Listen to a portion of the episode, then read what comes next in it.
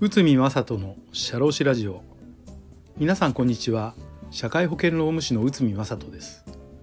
この番組では私宇見が日常の業務や日常のマネジメントで感じたことをお話しております。今回は社員が失踪した時の対応についてこちらをお伝えします。皆さんの会社で突然に社員が出社しなくなったらどうしますか？またどういう場合なら退職にできるのでしょうか？このような話はドラマの中ではありまドラマの中だけではありません。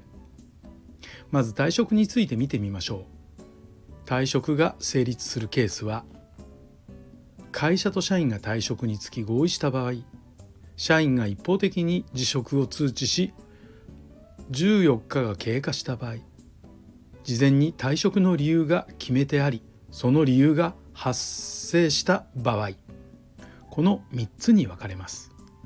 この最初のですね、えーと、会社と社員が退職に退職合意した時と、えー、2つ目、えー、辞職を通知して14日経過した時は社員本人の意思表示が必要です。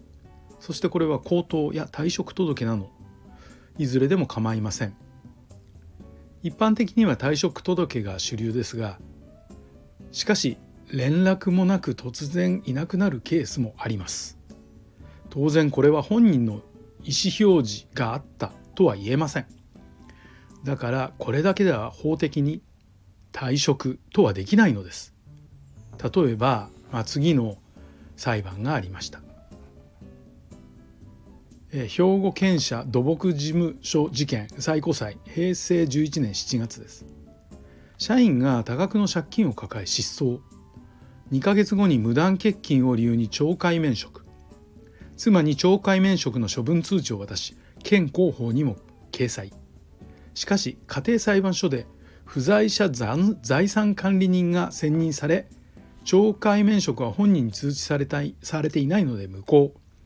県広報にも掲載イコール通知とする法的根拠はない。退職金は定年まで在職したものとして支払われるべきと主張し争うことになったのです。結果最高裁は懲戒免職は妥当としたのです。つまり兵庫県側が勝ったのです。この裁判では家族への通知や県広報への記載がポイントとなりました。ちなみに最高裁の前の高等裁判所では社員側の勝訴でした。その内容は県広報に掲載イコール通知とする法的根拠はない。定年退職金に相当する2000万円の支払い命令となったのです。しかし兵庫県側が最高裁で逆転勝訴を勝ち取ったのです。このケースでのポイントは失踪に関する退職の条件を事前に決めていなかったということです。決めてあれば争うこともなく決着していたのです。双方に最高裁まで争い時間労力お金をかなり消費したことでしょう。こうならないためにも事前にえーと、これはですね事前に退職の理由が決められてありおり、えー、その理由が発生した場合を決めておけばよかったのです。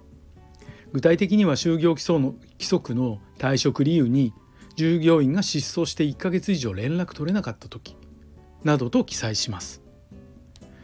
事前に退職理由を決めておけば本人の意思表示がなくても一定期間経過後に退職が成立します。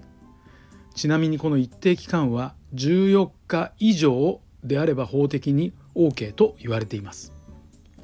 ただしもちろんこれ就業規則がきちんと,、えーと、従業員さん側にですね、えー、周知されていることが必要ということになっております。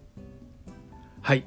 えー、と今回はですねあまりケースがないと思われますが万が一のことも考えてちょっとお伝えしました。社員が失踪した時の対応についてということでした。本日もお聴きいただきありがとうございました。